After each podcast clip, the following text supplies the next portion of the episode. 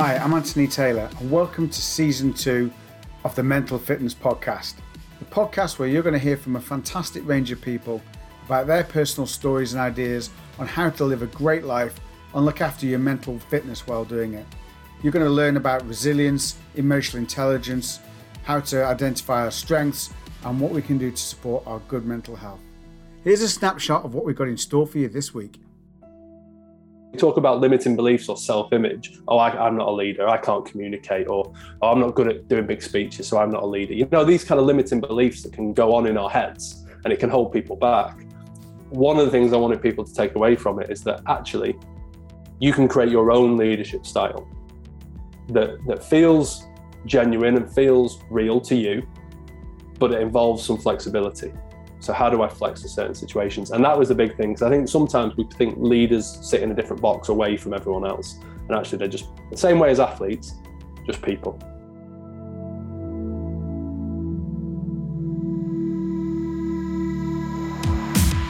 So I'm really excited to be bringing you series two, and I hope you join us throughout the entirety of this. And as ever, if you like the podcast, please give us a like uh, or subscribe to the show as well.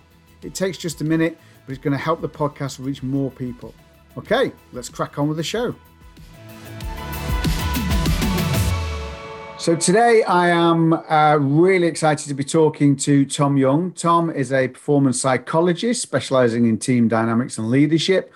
Um, he studied initially at Lancaster University and then continued at Liverpool John Moores University, where he graduated from their globally recognized MSc program in sports psychology. Tom has worked with teams and individuals at the highest level of professional sport, providing psychological support to organizations and individuals from the world of rugby union, football, boxing, rallying, track and field, and especially golf. Most recently, he has been part of the coaching team to the European Tour and Ryder Cup golfer Tommy Fleetwood and has worked as a consultant both to the Belgian national team ahead of the World Cup in Russia and the victorious, I'm delighted to say, European Ryder Cup team in Paris 2018. So, Tom, welcome. Thanks for having me. Good to be here. No, it's delighted. Uh, so, as regular listeners to the podcast will know, we always kick off with the same question, which is, what does mental fitness mean to you? That's a really good question. It's nicely it's nicely phrased. For me, I think there's a couple of things to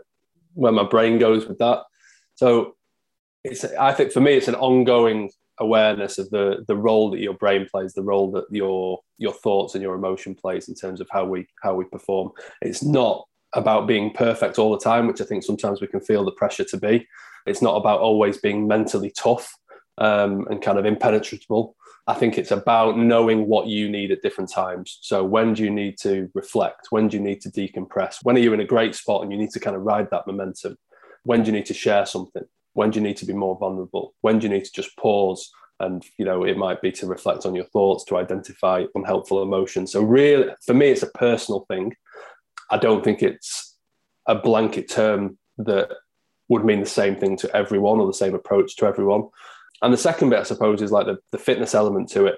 And I'm sure other people have kind of jumped on this as well. But in terms of fitness, we go to the gym, you go to the gym on repeat. You go to the gym three times a week, two times a week, five times a week. Everyone does different things at the gym as well. And I think mentally it's about doing that equivalent. So it's not about doing an hour a day, three times a week, but it might just be kind of five minutes here, five minutes there in terms of having that awareness in terms of the way that we think. What do we need? So for some people, it might be journaling. For some people, it might be the physical exercise side of it. It might be mindfulness and, and meditation and things like that. For some people, it might just be going out having a walk or spending time with, with people. So lots of different things. I think it's a very personal thing. I think it's an ongoing thing. And I think it's very important that we don't put pressure on ourselves to be perfect because some of the people you just outlined in that interview, in that introduction, you know, there are times when they, they have bad days or limiting beliefs crop up or things hold them back. So it's not about being perfect. It's about having that awareness of what we need and when. Great answer to that. I think probably one of the best answers that I've had from people on the show. Not to denigrate any other answers that others have given, but I just really like what you said about it's so personal. It requires a lot of degree of self awareness. and knowing that actually it's not possible to be at peak state all the time. We do need time to reflect and unwind. And when we're on a wave, great, ride it.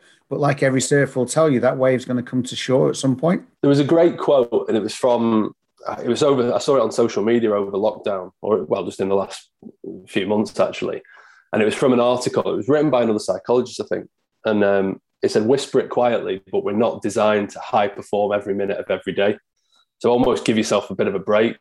And it's this, I think sometimes there's this narrative, you know, we talk about performance mindsets or winning mentality and things like that. And for me, that it's about finding that winning mentality or winning mindset or whatever this term we use for each individual. Because we all have different styles we all have different strengths we all have different blind spots. Well what's my winning mindset? That might be different to a boxer or a rugby league player or a golfer. It's about finding their winning mindset and what that looks like for them, not all about, you know, you just had the Olympics and you've got all the narratives going on about from commentators and people saying, well, they're a winner, she's a winner, she's not a winner, you know, all that kind of stuff going on. And actually, everyone's on their own personal journey and everyone approaches things in their own personal way. So, winning mindset, yes, but of a personal nature, I would say, um, specific to that individual. Are there any examples, perhaps, from some of the people that you've worked with that you're allowed to share uh, from people in the world of sport that some of our listeners might uh, recognize the names that fit with what you've just said there? Can't go into too much like detail on some of that. You obviously some of the names that you mentioned at, at the start. Obviously, I've been fortunate to work with some some great teams and some great individuals. I think there's a couple of things that always stand out for me. Some people come to you you know, I think sometimes people reach for a psychologist when there's a problem. I think in team sports, traditionally, I think this is changing, by the way, slowly. But now there's a more proactive approach. I think in the past, and maybe from your experience as well, quite often it's like, well, we've tried this, we've tried that. Oh, let's oh, last resort, let's try a psychologist. And it's it's kind of, can you save us from relegation? We've got four games left to go, that kind of thing, which is a bit of a hospital pass, I think, in uh, in many cases. So sometimes people come to you for a kind of a, they'll make a big leap. They might be struggling with something. They might have kind of have a dip in form, dip in confidence, and it's almost about rebuilding that individual and that that can start from looking at their, their goals, their purpose, their behaviors, the people they've got around them, their their mental framework in terms of limiting beliefs, how they fill their time when they're not doing their sport. So it's kind of a personal development journey, which uh, you know maybe some of some of your listeners will be on, and I think it's an ongoing thing as well. And then with athletes, for me, you know, in team sports, whether that's kind of collision sports or, or your football, which we can't call a collision sport, can we? Definitely no. not anymore. Um, probably never, but definitely not now. Um, I think quite often you're in that game and it's fast paced and it's reactive and it's dynamic and you've got all these moving parts. So quite often with with players and with athletes, it's about how they think about the game. So how they think leading up to a game and how they think after a game. Um, and there is a bit in the middle which is this chaotic bit that we'll, we'll, we'll kind of come to. But those two bits are really important. And I think we can take that into any kind of performance. You know, if you've got a presentation or, you know, you've got a conversation you're going to have or you have to do something at work, we're all kind of performing in our own ways. Um, how do we build up to that? How do we kind of plan it? How do we rationalize our thoughts and emotions? How do we kind of organize that? And then afterwards, how do we reflect on it?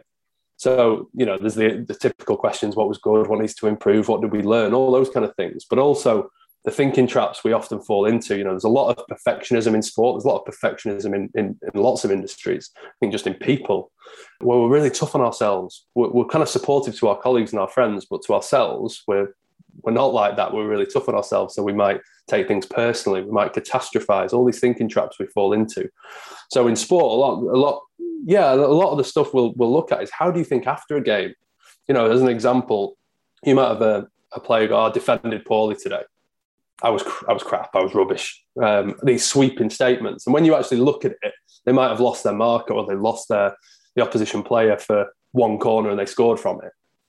So actually, the the reflection can be a lot different there. Not denying that there was a mistake made and something could be improved, but it's not about these big general statements. So how do we reflect afterwards is a big part of of what I would do, especially in those team sports. And then there is obviously the performance element actually during that competition, during that tournament, if it's a golfer. So that might be, I don't know, I'm thinking of a rugby union player who might be uh, a fullback playing under the high ball. Um, they, they've made a mistake. It's it's windy. It's it's an evening game. It's a bit nasty. It's a bit kind of chaotic and they've got to reset to be ready to do it next time. So that might be a little mental skill that they would do, whether that is a, a breathing exercise, a very quick breathing exercise, um, whether that's regrounding themselves, kind of bringing themselves back into the moment. And then, say with a golfer, you know, I've worked quite a lot in golf, and one of the examples there is, you know, I've been fortunate to work at the, a very high level in golf, and you get people in any sport. I think when you get to that level, there is an element of mental skills already there. Um, a big part for me is the awareness, a little bit like we talked about the the definition of mental fitness. But when do I need to use this mental skill? Because the brain speeds up, and when we're under a bit of pressure, we just want to get it over with. The brain kind of can take over like that. So, when do I need to slow down? When do I need to have a better conversation with my caddy? When do I need just to put the club back in the bag and get the decision right before I take it out? The actual skill of doing that isn't that difficult. The awareness of knowing you need to do it in that moment, that's the really important bit. So for a golfer, that would be a couple of examples there where you can manage those critical moments during a tournament. And obviously, you've got a lot more thinking time in a sport like golf, which can be can sometimes be good, but in general, it, you you know you've got a lot more time just to be on your own. You've got no one else to bounce off like you would in a in a team environment. So quite a few different things there, um, and that they've all come up at different times. Yeah, I think you've touched on a number of fascinating things I'd like to dip into a bit. I'm thinking about golf and, and sportsmen, and I think how it relates to others, us as well as that aren't, you know, elite professional sports people. One of the things I've I'm a big believer on, and I've seen as well, is that you hear this term, you can't consistently outperform your own self-image. Mm-hmm. I don't know yeah. if you agree with that. And so we've talked, you know, talked a little bit so far about some of the the tools and techniques, the mental game when you're going into a game or when you're coming out of a game and or, or in the moment.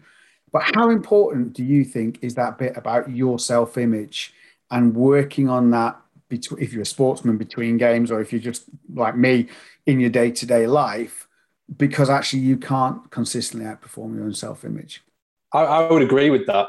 I think you know that that self image or our our kind of identity, if you will, in terms of how we see ourselves, those beliefs that underpin that in terms of whether they're limiting beliefs that kind of go, oh, you've never been that good at that, or the the kind of inspiring beliefs that drive us forward. Go, oh, this is a strength of mine.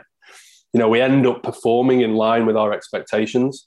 I do think that's that's the case on on balance because yes, there's an element of performing on a golf course or in a presentation or whatever that might be. But you, if you have an underlying belief that I'm, really, I'm not very good at presentations or I'm not very good from 150 yards and in or whatever it might be, and that's been built for a, a large amount of time historically, then you cannot just have a mental skill that overrides that. You've got to tackle both. The mental skill can sometimes be a bit of a, a sticking plaster at that point, whilst at the same time you'd be tackling those those beliefs that build that self-image. Because who who am I as a person, and then who am I as a as a golfer? And uh, to use that example, and I think that's that's really important because the two aren't separate. You know, so I think some people are able to separate those, but they're, they're quite rare. Um, and you can see that from athletes talking out a little bit more. But yeah, definitely, I think that self image is really important. How do we see ourselves? What the beliefs I hold about myself and what, what I'm capable of doing? Um, and that can work for you and against you. And I think sometimes you see that in teams, don't you? Like a team that will maybe overperform for a part of a season. And then by the end, they might have just dipped back to where we expect to see them. At the same time, they might underperform you might think they're about to get relegated, but everyone thinks of them as a mid-table team, and they might think of themselves as a mid-table team. And lo and behold, win the last five games and end up tenth or something like that. So I think it works on a group level as well, but definitely on a um, on an individual level. Yeah, I think you're right, and I think a lot of the time as well for us, we need to be mindful of where we picked up those beliefs from, and sometimes they can often be those people closest to us, our family, our friends, that can be oh you know you're you're the tall one or you're the short one in my case or you know you're you're the you're the you know, I do, my brother's a surgeon. I sometimes get from people a bit older oh oh you're not the surgeon then you're the other one you know some of those that kind of language that we pick up on and absorb just has a big impact. And like I said often sets the beliefs about who we are and what we can what we can achieve. I've got so it's a it's a daft example. So it's not from sport it's not glamorous it's not exciting but and you can think about this like parents as well. So as a kid, so there's if you, kind of so our family typical like two kids or whatever, and um, as in when I was the kid, so me and my sister, mum and dad, dad good at arts, things like that, um, maths, science, all those kind of things. And art is my example, right? So I'd be in the art class. In my head, I'm going, I'm rubbish at this. I can't do this. And lo and behold, my, my, then marks wouldn't be very good, and I'd bring that home, and I go, oh, I'm rubbish at art. And instead of going, well, why, you know, why do you think that? Where are you going wrong? What could you improve on? All those kind of things. And this isn't a criticism of my parents necessarily. It's quite funny now, but my mum would go, oh, well, don't worry, you're like me. It's, it's your dad and your sister who can draw. And it almost like there's a line drawn down our family, and you're on one side or the other. You can or you can't draw. To the point where I used to get to, used to get my gran to do my art homework, and she was on that side of the family. She was like my dad's mum, and she was amazing at, at drawing. To the point where she would do my homework, and the teacher would be like, "Tom, fail. Mrs. Young, a star." So, so he knew. But then I had to get to the point where I'd say, "Listen, just do it, but don't do it really well. Just kind of do it faint, and then I'll come in and butcher it a bit, and I'll get a B." And then we're kind of in that the right zone. So I'm improving, but it's not unrealistic.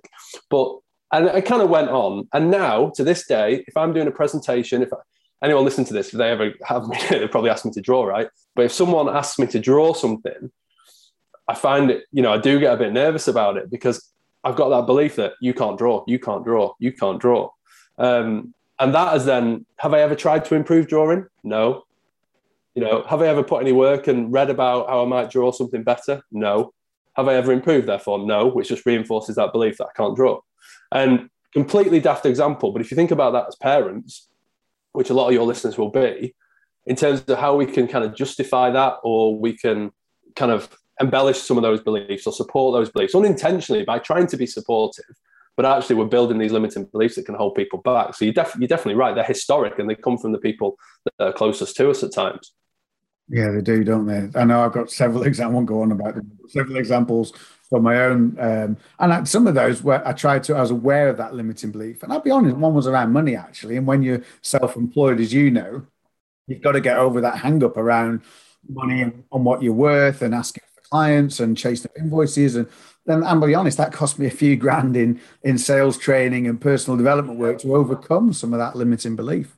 Yeah, I suppose that's a good example of that mental fitness, isn't it? You know, from from your point of view, in terms of you know that investment and and it's that I think sometimes okay, well, just don't think like that. Think like this instead. And sometimes that's people's perceptions of psychology. And actually, it's not a case of just going, well, that's the negative belief, or that's the limiting belief, or the the irrational belief. Let's flip it. There is often a deeper side to that that you can't just do in you know, two seconds. You know, yeah, exactly. And I think that sometimes the, there can be unrealistic expectations, and sometimes maybe psychologists are guilty of that as well. Maybe it, it feels like that. I don't know. So if we have got if we've got someone who has got some limiting beliefs or wants to we want to improve and, and work on that self-image that we've talked about where would you suggest we begin? That's a big question isn't it? I think yeah i think if they've already identified though, you know what is holding you back but they might not know that at that point in time. Um, you know, you might have to get to know that individual, help them unpick that themselves and, and come to that. Because quite often the the symptom might be, I don't know, I'm not kicking enough conversions or you know, in, in, football, you've seen players like Jesse Lingard talk, speak out recently about like the stuff he was dealing with and, and how that was affecting performance. The performance is you're playing rubbish or you're not playing how we'd expect you to play. So that, that's your symptom but underneath there's obviously something else going on. So it can take a little bit of time and that mental fitness or ex- exploration, I suppose, for that individual. But kind of probably starting off with some quite big picture thinking questions. So around purpose, you know, around the qualities you feel you do possess. So whether that's values or whether that's attributes, you know, what you bring to the table in that case. Where do you want to go? If you know that, you know, that always helps. If you think of that self-image, where do we want to go? Think of your example with money and things like that and then why what, what's my driver what's what's kind of uh, you know so many books about this you know start with why obviously is, is one that everyone will everyone will know but that kind of what is your why we talk about teams quite a lot but what is your personal why and how does that work so quite often i will start with that with a client just in terms of those big questions because you're not getting into that kind of I don't know, historical side of it quite yet. You're not getting too deep. You're asking quite big, non threatening questions that are quite difficult for some people. And some people just go yeah this is them. This that's my purpose. That's my values because they've already started that conversation. So i would start with that about them as a human being whether they're a golfer or a footballer or a ceo or a sales manager whatever. I would start around that and try to understand the different elements of, the, of their lives So you've got your purpose. And then this is, I suppose, a bit of a framework that I would work on. Then you, you can start to look into kind of behaviors and habits, um, which we know there's a big link. So quite often people, they love that big picture thinking, I'm going to do this, I'm going to do that. That's my goal. It's like, right, what are you going to do tomorrow on, on that? What are you going to do? What are the little habits that are going to build towards that? So you can start to see some proactive actions. You know, people say, well, I'm going to run a marathon, but they've never put the trainers on and gone, gone for a run. So let's put our trainers at the front door or let's put our trainers in the porch outside the front door, whatever that is to make those things easier. And then it really is start to underpick what's that mindset around it. So, what are the limiting beliefs? What might be holding us back? Where do they come from? Why do they hold us back? Asking those questions for me, one of the things, one of my blind spots as a psychologist is I'm quite fast paced. So, you want to help people. And sometimes that means that you don't ask enough questions, you don't spend enough time understanding where that person's coming from because they're really the expert in their in their journey. You're just trying to help facilitate that. So for me, that's something I'm constantly working on, trying to calm it down, ask questions, listen a little bit better. So really trying to unpick those limiting beliefs there. And within that, you've got your mental skills, you've got things like resilience that people quite often want to talk about. And I always say, listen, most of the time when you're working with people, they can come up with times when they've been really, really res- resilient. You know, when something really bad happens, quite often people go straight to that mode. What can I control? What can I do? It's the little things that often build up on us that aren't kind of, you wouldn't individually class, class them as a crisis, but they build up and they build up and build up. And that's when people crack. When there's an actual, a real problem, quite often people automatically, because there's almost no choice, and not everyone, obviously every situation is different, but go into that calm, composed, what can I do mindset. So starting to unpick those those limiting beliefs, and that's that period of self discovery for that individual. Um, and it's not a case of just going right. Well, don't think like this. Think like this instead. There's more to it than that, and that can last for a, a number of weeks, months, and it can just be an ongoing thing where you're fighting those limiting beliefs. You know, I had someone say the other day, you know, someone who was really perfectionist, so really high standards, um, never satisfied, all these traits that actually you, you see a lot in athletes, but at the same time, really tough on themselves and always very self-critical might hold them back at times from from being proactive because they don't want to make a mistake. And you say, well, how do I get rid of it? And like, well, you don't want to get rid of it because if you got rid of it, you'd lose all these strengths we just talked about. But if we can get it less intense and we can take the positives and try and park some of those negatives, then that's a really big improvement. It's not about going from how do I get rid of it from zero to 100. Um, so I think unpicking those things and, and challenging those beliefs is really important. And then I'd start to build it with people who's around me, who's in my corner. Like you said before, sometimes those beliefs come from um, the people closest to us and often unintentionally. So who's in my corner? How am I feeding those those beliefs? How am I challenging them? Where am I getting my learning from? And also then the development piece. So that this probably does fit into mental fitness, but what am I listening to? What am I reading? Who am I, you know, what podcasts am I listening to? Um, who am I speaking to? What am I watching at night? You know, am I watching Love Island every night, or is there something else that I could watch? um, we can all fall we can all fall into that trap though, you know. I've got a teenage daughter, so that's what she watches. that's not all the time. Yeah. Um, but that's that's your, that's a little bit of a framework we can start to underpin these things. But I think because there's so many moving parts, that some people will come to me and you'll work on all those areas, and then you might have someone who comes to you and just goes, "I'm overthinking. How how can I improve that?" And you might do a couple of sessions. So some people I've worked with for years. Some people it might be kind of three, four, five sessions, and it kind of goes away. Just keep in touch. So it's different for different people as well. Um, some of the best people I've worked with have, haven't had an issue. They just go, I want to get better. Want to understand this a little bit more. You're probably the same. Like that kind of, they don't come with an expectation for a quick fix. They want to work on something and then just get just get better. They're already high performing, but how can they get a little bit better? So much great stuff um, that you've said there. I'm going to go back and listen to this again afterwards and, and uh, yeah, really unpick some of that. You've also written a book, haven't you? The Making of a Leader, is that right? The Making of a Leader, yes. that came out um, last July, actually, now, which is a, I think it was last July, yeah, complete whirlwind. Um, and it wasn't a master plan to bring bring a book out. I think we, we said in our earlier discussions um, offline. It came from a lot of the, the work I did at, at John Moores as part of do your masters and then you've got to do this kind of accreditation as a psychologist and part of that was piece of research and i wanted to do that on something that i was passionate about and interested in and i'd always been fascinated in leadership team dynamics culture all these words that we hear a lot about So I just set about trying to get some interviews, and I ended up getting a, a kind of initial list of um, really good contributors. So the likes of Roberto Martinez, Stuart Lancaster, um, Ashley Giles from, from England Cricket. Um, and we kind of went through this process. And then at the end, it was an anonymous case, anonymous piece of research. You know, participant A says this, participant B says this. Although you could probably identify some of them from their backgrounds and, and how they were talking.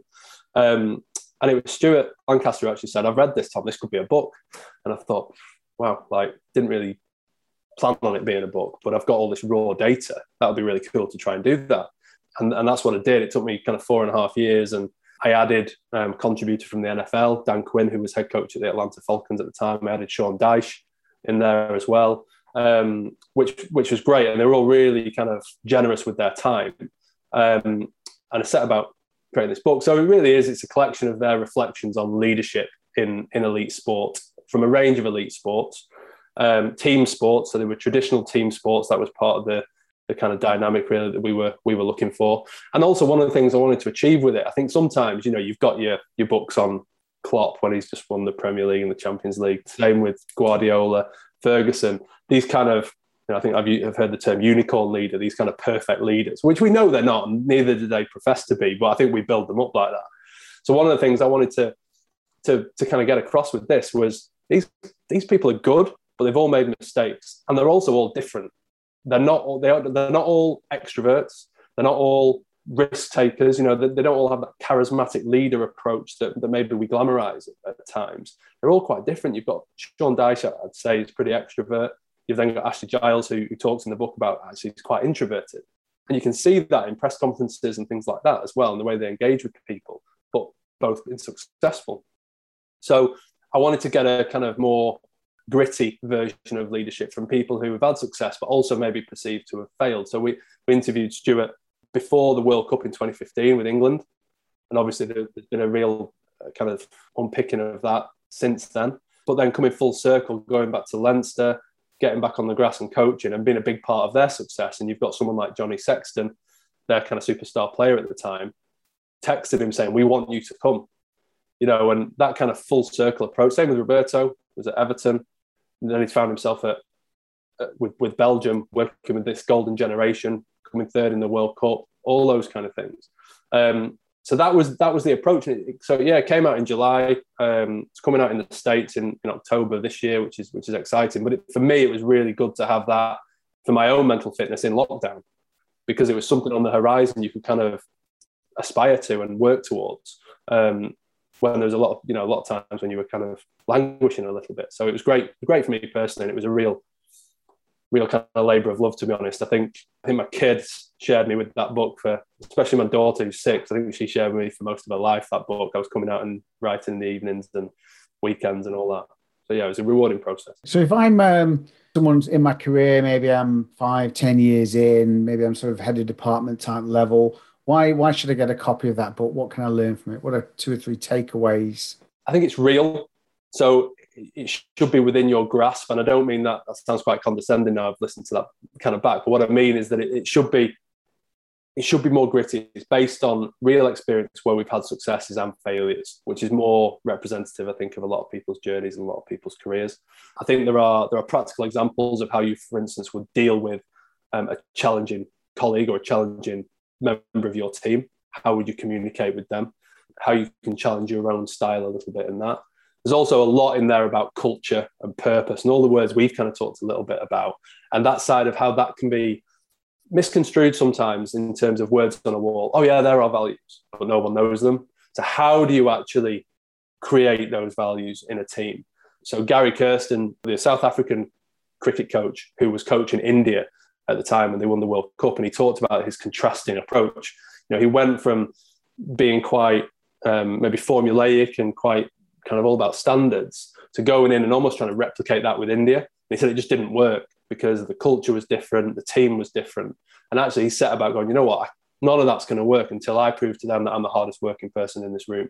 He said about doing it like that. So, how we can flex our style to different groups, I think, is in there. And also the role of finding your leadership style. You know, so we talk about limiting beliefs or self-image. Oh, I, am not a leader. I can't communicate, or oh, I'm not good at doing big speeches, so I'm not a leader. You know, these kind of limiting beliefs that can go on in our heads, and it can hold people back. One of the things I wanted people to take away from it is that actually, you can create your own leadership style that that feels genuine and feels real to you, but it involves some flexibility. So how do I flex to certain situations? And that was the big thing. Because I think sometimes we think leaders sit in a different box away from everyone else. And actually they're just the same way as athletes, just people. And that would be one of the things that I would want to take away. But hopefully, there's loads of examples for people in there as well. I think I'm going to hit you up for a copy of that. Actually, in fact, what I will do, to, how would you be willing to uh, provide me with a copy that I could give away to someone who listens to yeah, this? Yeah, of course. Yeah, do a bit of a sign. Yeah, that'd be great. It? Yeah, yeah, I actually went into Preston Waterstones and there was one on the shelf and I signed it and I thought it's not quite the same. This it was a bit of an, an ego trip. I, I, thought I'll just sign that and then my wife was like, "They'll probably ring you up and ask you to uh, pay for that copy." Yeah, because you defaced it. Defaced it. Yeah, yeah. Brilliant. Well, yeah, I'd love to get a, signed copy from you, and we'll do uh, some kind of giveaway and get that out to a listener from it. Yeah, that'd be great.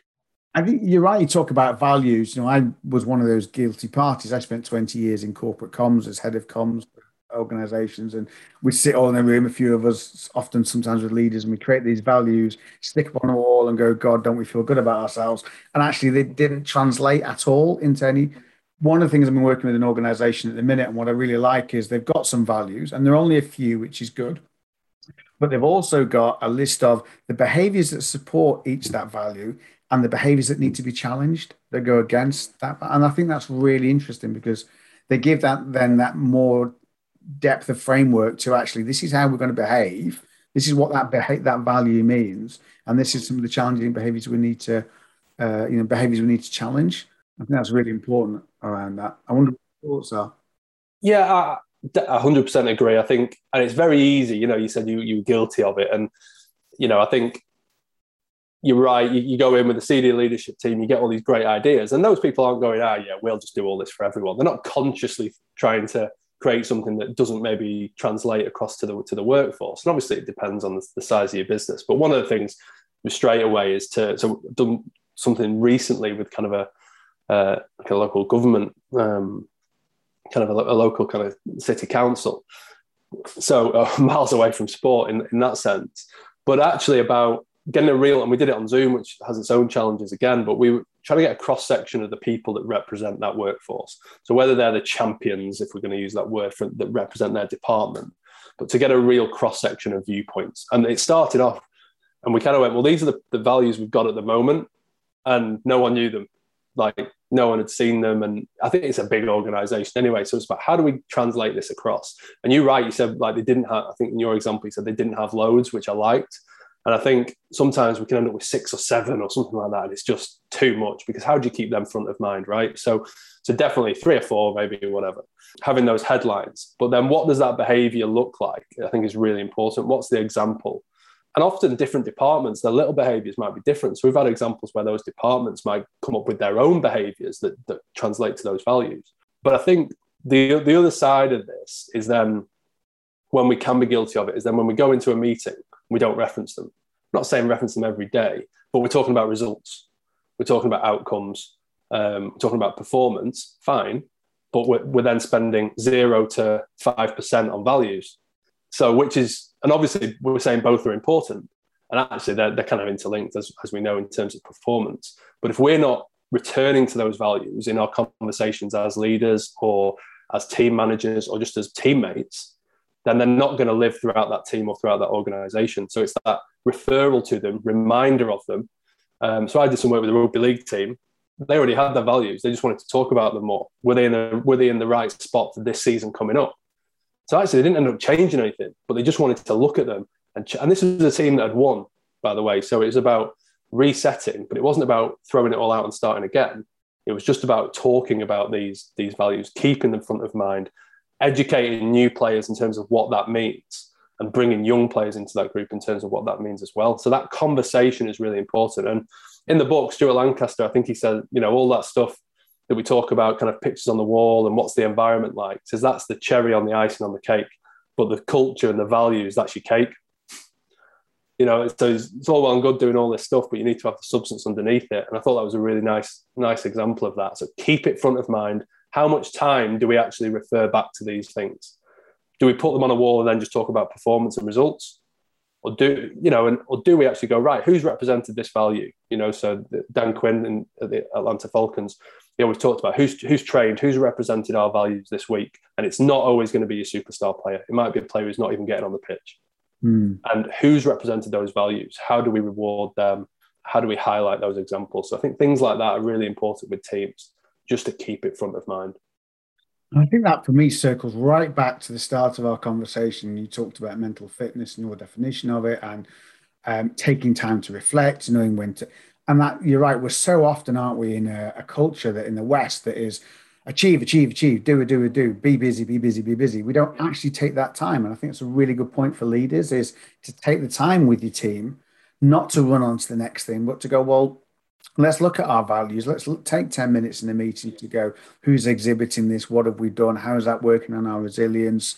And ask those kind of reflective questions because it will pay benefits in the future. Yeah, there was, I think it was Adam Adam Grant psychologist over in the States. I think it was him or I saw it on his Twitter recently.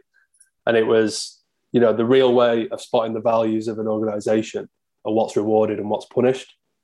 You know, so, and that, that was a real stark example of it, it summed it up perfectly for me. So if we're saying these are our values, but we're rewarding someone who'll tread all over their colleagues, get the best performance and, and win, then that's the value we're really re- rewarded. I thought that just really summed it up for me in terms of that. So, what do we reward and what do we punish? And by punish, you know, we don't necessarily mean kind of in, in that true punitive sense, but what things aren't rewarded, what things aren't recognized in that way and celebrated. And I thought that really encapsulated it. The words on a wall, but what are we actually then doing in our day to day behaviors? And the leaders, if they're representing them, that's one of the things that came out of the book. Can I represent this group? Can this group of people look at me and think he or she represents me and I'm proud of them to represent me?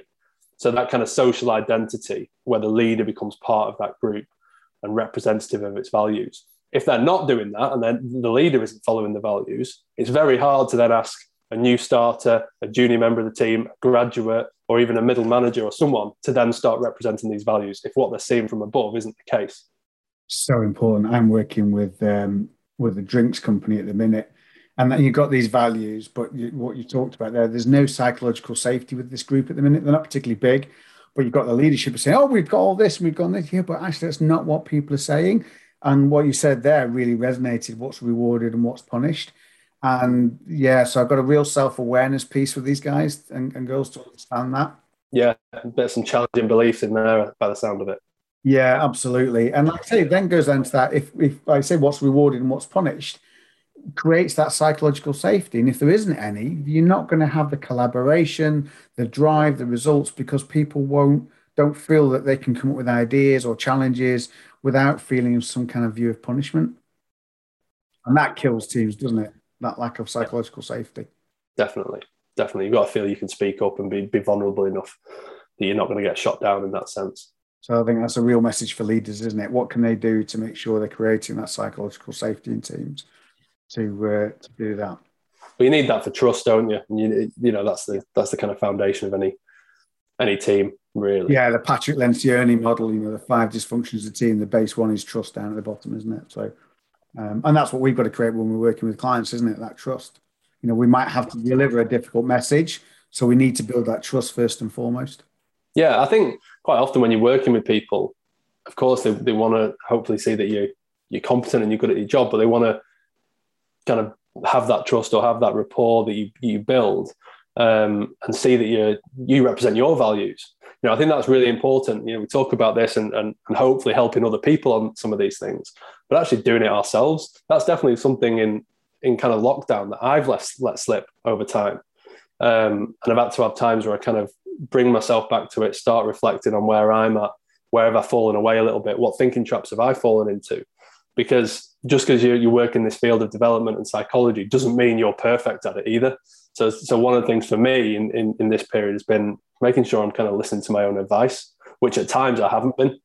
Um, and I, am okay with that because I think that just makes you just like more normal. authentic. Um, yeah, yeah, more authentic. But actually, giving you yourself the time to then work on that, because if you can't do that and look after your own mental fitness, how are you then supposed to authentically help someone else do that as well? So that's definitely been a period of for, for me where I've kind of ebbed and flowed a little bit in that sense. I think like we all have.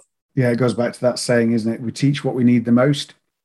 Yeah. If you've heard that before. Yeah. yeah we coach and teach what we need the most. But Tom, you've uh, it's been absolutely fascinating conversation. I've really enjoyed talking with you this morning, and I know uh, lots of people are going to get tremendous value from it. If people want to connect and find more, where can they where can they find you? Yeah, so my my website is cognite.uk.com, and on social media it's Tom underscore cognite. And that's across all the platforms: Twitter, Instagram, and Twitter and Instagram. Yeah, yeah, and obviously on LinkedIn, Tom Young, you'll find me. Brilliant. Thank you very much. Well, looking forward to getting that copy of the book signed, of yeah, course. Yeah, no problem. Faced, and uh, we'll get that out. We'll find a way of doing a competition around that, and we'll get that out to somebody, some lucky, some lucky listener. That that'd be great. Thank you very much. Thanks for having me on. Well, I hope you enjoyed that absolutely fascinating conversation with Tom. I know for one, I'm going to be going back and listening to that a couple of times. There are lots of gems that he said in there, particularly in terms of a couple of takeaways I wanted to reflect on. I really liked Tom's thoughts on what mental fitness meant particularly around an ongoing awareness of the role that your brain, thoughts, and emotions play in how we perform. Uh, and also, he talked about it's about not being perfect all the time and not always being uh, mentally tough.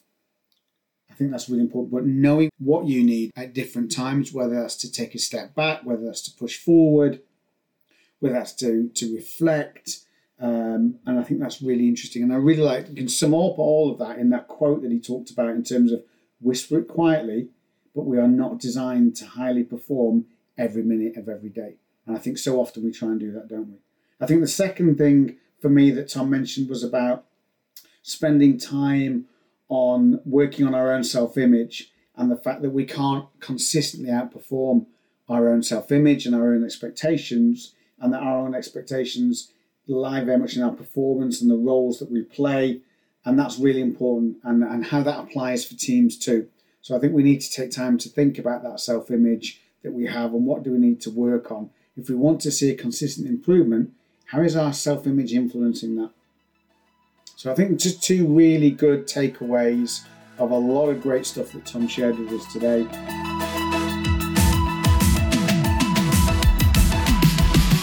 Thanks for listening to today's episode. And if you haven't already, please subscribe. It only takes a moment, but it makes a massive difference to the visibility of the show and how many people we can reach.